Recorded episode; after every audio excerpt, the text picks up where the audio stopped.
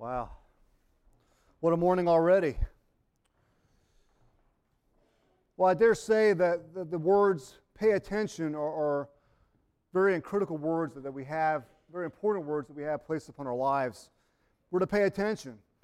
And if you're in school as a student, you need to pay attention or you're not going to get the grades. If you're at work, if you don't pay attention during the meeting, um, that's not going to be good. You're not going to know what's going on. You may get looked over for promotion or other things because um, we, we want to do well. So paying attention helps us to do well. If you're driving, it's also very important and it's very crucial, um, as I've learned in the, in the last week, that um, you have to be careful and pay attention so you don't hit another car um, or hit a, another person.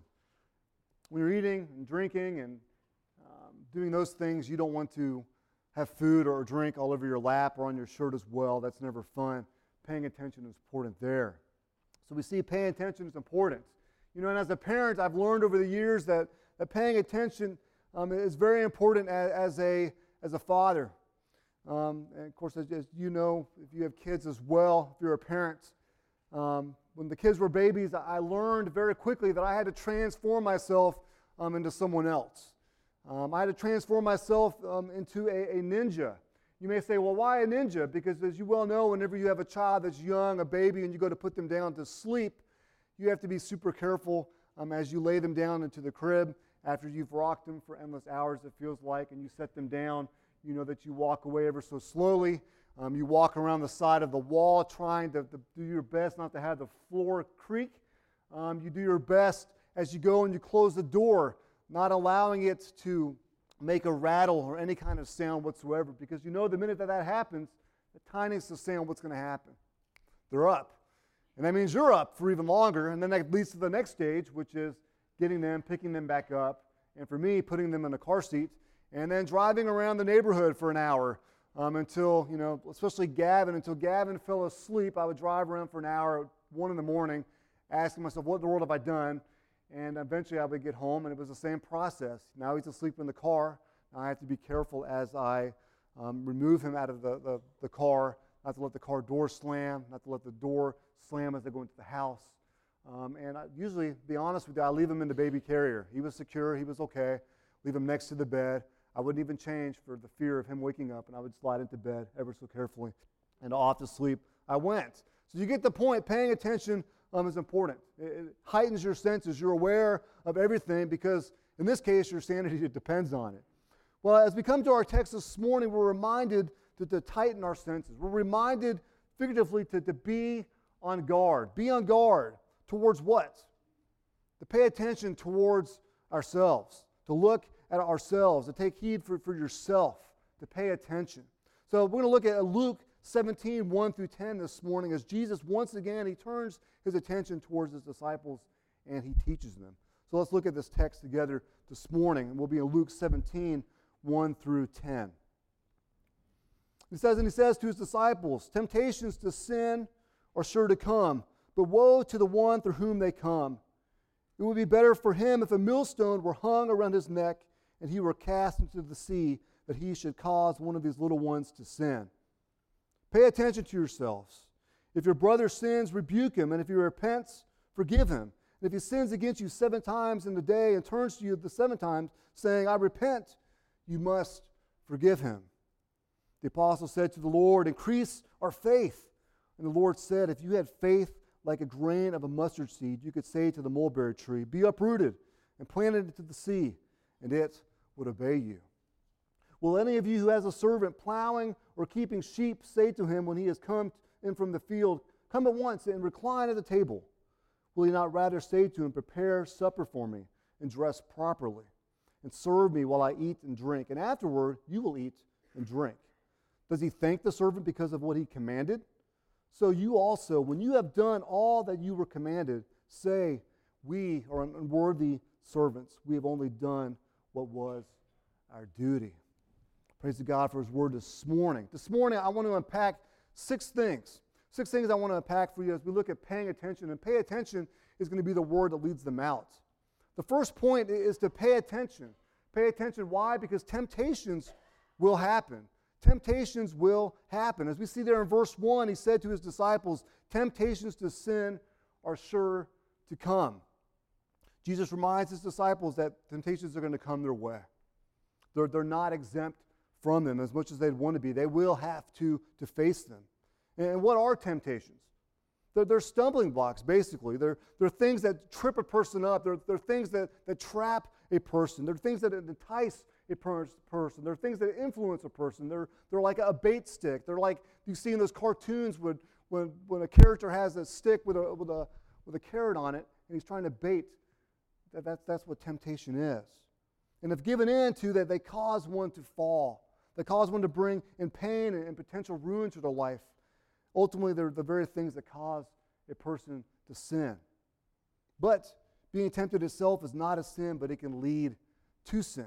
As we see in James 1 14 through 15, reminds us, but each person is tempted when he is lured or enticed by his own desires. Then the desire, when it is conceived, gives birth to sin. And sin, when it is fully grown, brings death.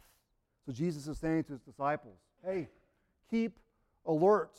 Temptations are sure to come. Keep alert. You know, and, and, as I read this, this text last week, the first image that popped into my mind for me well, was this image right here behind me. And you may say, what in the world um, is that? this is a picture of my daughter's room, or our daughter's room, Hudson. Um, kids will get messy from time to time, as she can. We'll clean a room, and it goes right back to disaster within an hour. Um, but, you know, she, she likes to play with toys, and she likes to, to leave them out. And, and she knows that, that daddy will come in at some point during the evening, whether to help her, to give her some milk, or to give her something. So her thing now is, it's been for about a year and a half, is she likes to set out things for me to trip on.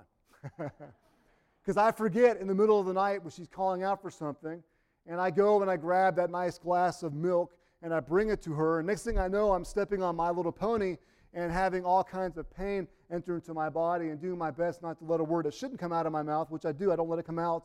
Um, and it's difficult. And I try to find myself not to get angry, but it's difficult because even in the midst of the night when that happens, as she sets these things up before me to fall on, she begins to laugh. And when she begins to laugh, then quickly I begin to laugh because it's contagious and it gets me out of that moment. The church, you get the point. This is what temptations are like. They're like things that come our way that sometimes we just don't see, we don't know they're going to be there, or sometimes we do, hey, we know that they're potentially there and we forget about them. They're all around us, they're scattered like toys. We don't see them coming, and yet we wrestle with them. But we know this that we can also make it through them. We know that we can make it through these temptations. We can rely on God, we can rely on His truth to make it through anything that we face. When we look back, that's what Jesus did. Jesus was, pulled out into the wilderness and, and he was tempted. Yes, maybe not in the same way that we're tempted, but he was tempted. And he took on that temptation as a man. Uh, I think for, for our benefit, and as he went, as he was tempted by the evil one, by Satan himself, Satan would often come and he would use the word, the very word of God, against God, but he'd use it incorrectly, and Jesus would use it cor- correctly back, showing that, that the power of the word. That's why it's important for us as we battle temptation that we battle with the Word. We have it. You have it in your hand. Use it. That's why it's good for us to learn it and to know it. You know, I'm so very thankful that here at Boone Trail we have Awana, where they study the Scriptures, where they learn the Scripture, where they may not have their Bible on them, they can still recite the very verses. This last week, and, our time together on Wednesday nights, one of our seventh grade girls, yes, seventh grade girls or eighth grade girls, she was able just to quote a verse like that because she knew it from Awana. So thank you. It's important the church. It's important for us to know the Word of God, and we can go and we can fight against these temptations that will come. We can speak truth to ourselves, not these false things that this world brings towards us, but truth. We can battle it. So use, use the Word. Pay attention to, to the things around you. Temptations will come. That's what he's saying. Second point is this to pay attention. Don't be that person. Pay attention. Don't be that person verses 1 and 2 says, And he said to the disciples, Temptations to sin are sure to come, but woe to the one through whom they come. It would be better for him if a millstone were hung around his neck and he were cast into the sea than he should cause one of these little ones to sin. Wow, very strong words from, from Jesus to his disciples. Jesus uses the word woe. Woe. Uh, it's a word used for disaster, it's a word used for, for horror that brings shock, it, it brings fear. Woe to the one who resembles the ultimate tempter and tempts others to sin. Woe to that person. Jesus goes on to say that it would be better to suffer a death in the most distressing and horrific way, as is described here, than to have to, um, to endure the consequences for leading someone else astray. I can't imagine that type of death that's described here. For unbelievers, it's severe punishment in hell. For for those who are believers, it's punishment, suffering, discipline in this life, and the loss of eternal war, reward, rewards for eternity for causing one of these to sin, for causing one of these to have temptations that come their way that can lead them to sin. So don't be that person, is what Jesus is saying here clearly. Don't be that person. Church, it's scared the thought to realize just how easy, think about it, just how easy you and I, we can lead other people astray if we're not careful. We can lead them towards sin. We have to pay attention to ourselves. You know, and this can happen in our lives by, by our, our actions. Our actions as we go through, through the week, our attitudes, our, our complaining, our discontent, our language, our gossip, and even our boasting. Woe to us if we make it easier for someone to sin. I know for myself, you know, confessions were made this week. Confessions were made because there's been times in my life where I've led people astray. And it came, it came flooding back in, and I had to do some confession on my, on my, my behalf towards God. But thanks be to God, though, that if we come to Him and we truly repent, He will forgive us of our sins. He will, that have caused others to even sin. We're reminded in 1 John 1 9, if we confess our sins, He is faithful to forgive us our sins and to cleanse us from all, all unrighteousness. Yes, there, there may or will be consequences for our actions, but, but we are truly forgiven. Praise God for that. The third point is to pay attention. Disapprove, not dismiss. Disapprove, not dismiss. What does it say there in verse 4? It says, If your brother sins, rebuke him. And if he repents, forgive him. Here, here Jesus reminds the disciples to, to lean in if one of their brothers, fellow believers, falls into sin. They're to rebuke. Rebuke. And rebuke is a word that, that sounds a lot worse than what it truly is. It's a word that to warn forcefully, is what it means, to express strong disapproval. It's not a full on rage or a beat down on somebody. You don't come in kicking them. But yes, it involves pushing in. It involves that that word, hence that word of force, pushing into whatever is going on in their life, whatever sin it may be. And if someone has sinned against you or others, which is sin that, that's truly against God, you're to go to that person. You're to go to him. You're to love him enough to express yourself to them, to come towards them and say, hey, I see what's going on here. And I love you enough that I'm pressing in. Not for the thrill, not because you love confrontation. Oh, I love to be confrontational. I'm going to jump in there. Not for your namesake. Oh, I'm going to be big and mighty. Look at me. Look at me coming in. Not to make yourself feel big. Not to embarrass. That's the last thing you want to do. And especially not to get even or to hurt them. You hurt me, I'm hurting you. I'm going to embarrass you. But in love and with truth, with much prayer, you approach that person. You come to that person, hoping it leads to repentance and restoration. That's your hope. Initially, it may hurt them to hear and to deal with it, but after comes restoration. We know this from, from Galatians 6 1. It says, We are to restore him in a spirit of gentleness. And for what purpose? Why are we doing this? For the glory of God and for the good of your brother or sister spiritually. His glory and for their good. That's why we go and that's why we rebuke. Listen, confrontation, it's never easy. Never, never is it easy. It's easier to do like water, really, and to take the, the path of least resistance. It's easier just to avoid it altogether. And listen, I've been there before. Well, I avoid it. But as brothers and sisters of Christ, we are to lean into each other. We are to lean in, not because you like it again, but because there is a time for it. And here it's when someone has known and known sin or has done something intentionally to you. You're to lean in.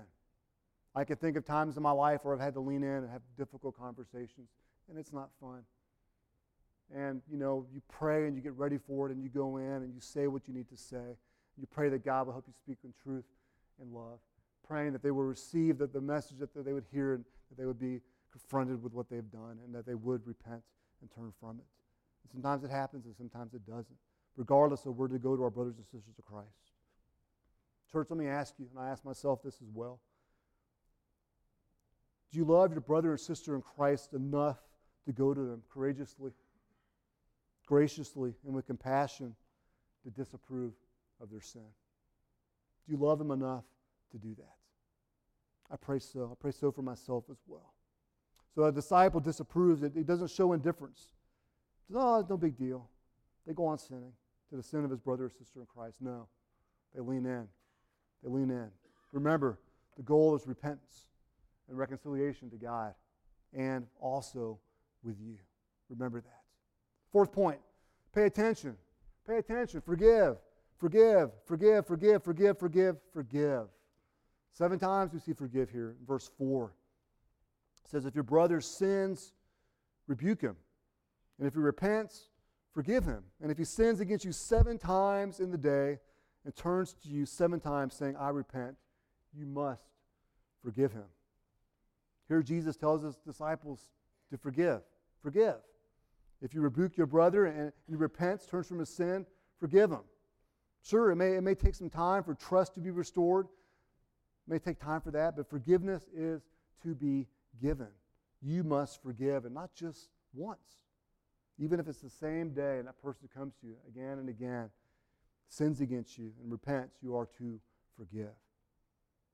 Let me ask you, have you ever been sinned against seven times by somebody in one day? Seven times in one day? Maybe if you're, if you're a parent, your kids have done that towards you. And of course, it's easier for us to forgive our kids because we love our kids. You know, we do. They're, they're right there, we love them, so it's, it's easier. But what about someone who's not your child? What about someone who comes against you and sins seven times against you? Will you forgive, regardless?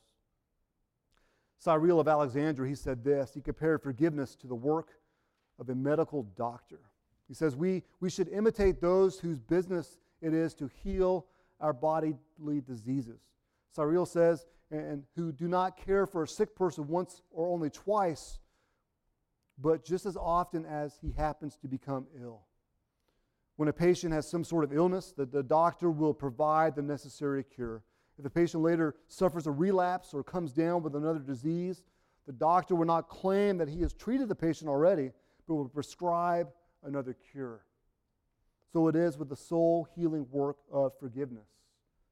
However, many times someone comes to tell us that they are sorry, we are to say, I forgive you. I forgive you. Now, if you're like me, you may be thinking, wait though, fish, there's an if in here. If. If. If you repent, then you're to forgive him. You're correct, it's there. But what does this word if mean? That if the person rebuked doesn't repent, that you're to hold a grudge? If you've already been harmed, you continue to, to let it fester? You don't forgive? Is that what's saying here? That's what's being said here?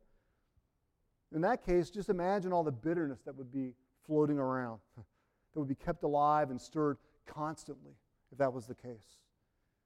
You know, in my understanding, we're, to forgive regardless. We're to forgive regardless. Jesus doesn't say, if he doesn't repent, don't forgive. We are to forgive. But, but if that person does not repent, if that person does not show regret for their sin towards you, although forgiven by you, there will be no renewal or reconciliation that will happen there. And your forgiveness again, doesn't take away from the fact that he or she needs to be held accountable for their actions. As disciples, we're to have a heart of forgiveness. Do you have a heart of forgiveness? Do I have a heart of forgiveness? The fifth point is to pay attention.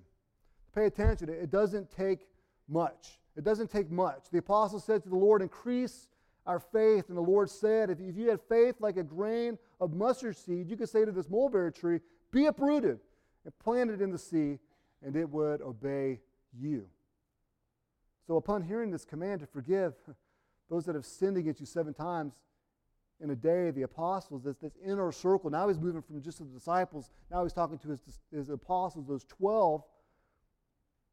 They're like, well, wait a minute. Wait a minute. Give us more faith. Jesus, we need more faith.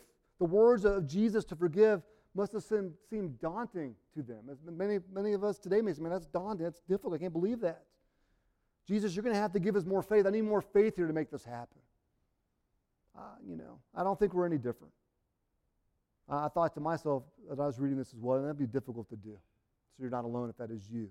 But Jesus' response makes this point clear. If you have faith the size of a mustard seed, which is very, very small, you could do what would seem impossible to do. To be able to, to do what you cannot do in your own human strength. That's what you'd be able to do.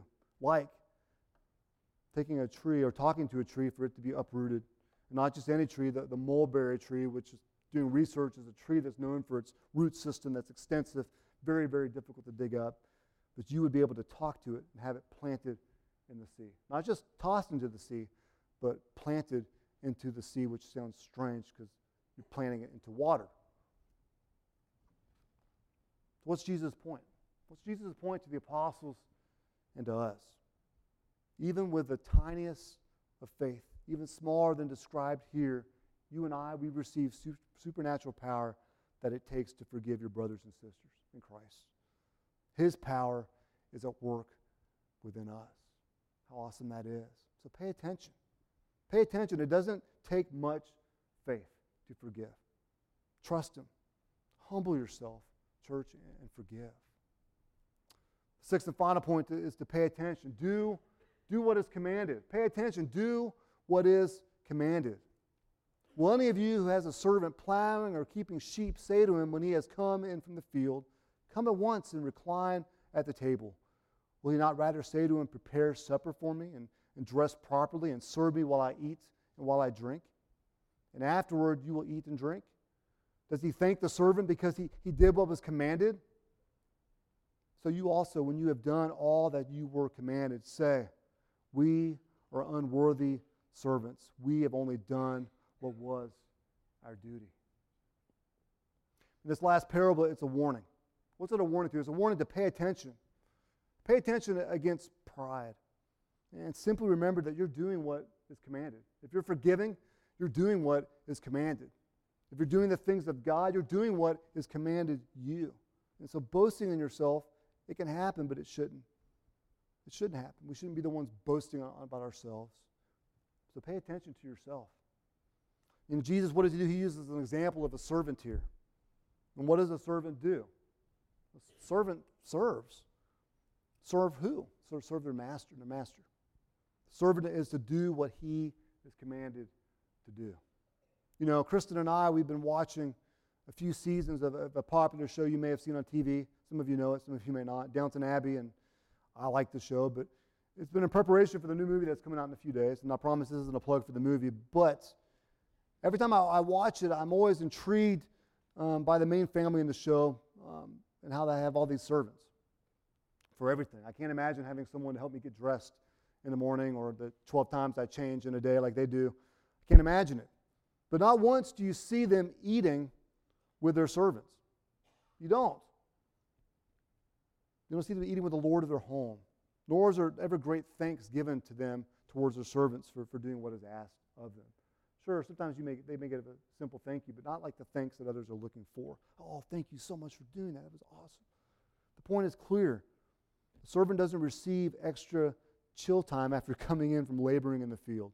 Be able to sit down on the couch and lay back and sit to his master and eat. No. He continues to do what is commanded of him, continues to do what's commanded of him. That is what a servant is here for to serve, to continue, to serve, to continue. The servant doesn't receive thanks for doing what is supposed to be done. That's their duty. That's what they're there to do. So what is Jesus saying? He's saying, hey, don't let pride sneak in and say, look, look at what I've done. Check me out. Look at these great things I'm doing. No. He's to say, hey, I'm an unworthy servant. I'm an unworthy servant. If you're his, that's what you say. I'm an unworthy servant, and you're simply doing what is asked of you. There's nothing that you can bring to the table in and of yourself to make yourself a worthy servant. We're unworthy. There's only one worthy servant, and of course, we know that is Christ. So, what do we boast in? We boast in Christ. We boast in Him alone. We boast in God. He who humbled himself and came down and made the only way for you and me to be made right with the Father. That's who we boast in. He died on the cross. He took your sin debt. He took my sin debt. And he rose on the third day to show that he has power over death, power over sin. And because of him and his righteousness on your behalf, you have a, a place at the Master's table. Or you can, if you haven't already, give him a place. Or go, up to, or if you haven't at this point, you can come into relationship with him. It's not too late for that. Surrender your life to him if you haven't today. This could be the day of salvation for you. So, with all this, I say pay attention. Pay attention, church. Pay attention, Stephen Fisher. Watch out for, for temptations. Watch out how you live your life before others. Care enough to reach out to your brothers and sisters in Christ when they sin. Forgive. Trust that, that what God asks, He will help you accomplish as you trust Him. And do what is asked for the glory of the one who died for you. Do what is asked for the glory of the one who died for you. Let's pray. Father, Lord, I thank you again for, for time in your word this morning. I thank you so much for, for your word, Father. Lord, and as we come to you today, Father, we just, I just, I should say, I pray for anyone in here, Lord, today that doesn't have a relationship with you, that doesn't know you, that doesn't have a seat at, at your table. Lord, that they would come to realize they're a sinner in need of a Savior, and that Savior is Jesus. That they would surrender their life to you fully. This will be the day of salvation for them. They become, I speak to myself, another pastor, another church member. We can open up the Word and walk through what it means to be a Christian, a disciple, a follower, a believer of Christ. Or to do the work that only you can do in their life. Or for the rest of us as well, Father, I pray that you would help us to see areas, Lord, of temptation that we all face. Lord, that we wouldn't run to it, that we'd run from it. Lord, we'd take your word, we'd fight against it. The very sword that you've given us. Lord, and not just that, but we would not be one that engages and leads others to, to fall or to falter. Lord, and that we would seek the better good of our brother and sister around us, not be afraid to approach them rebuke, Lord, and, and also to forgive. Help us, Father, with that. Lord, help us to put our, our faith and our trust in you. Not to be prideful, but realizing, Lord, it's you who's doing this great work within us, not for our glory, but for yours. Lord, you do what you do today, Father. We love you. In the name of Jesus, I pray.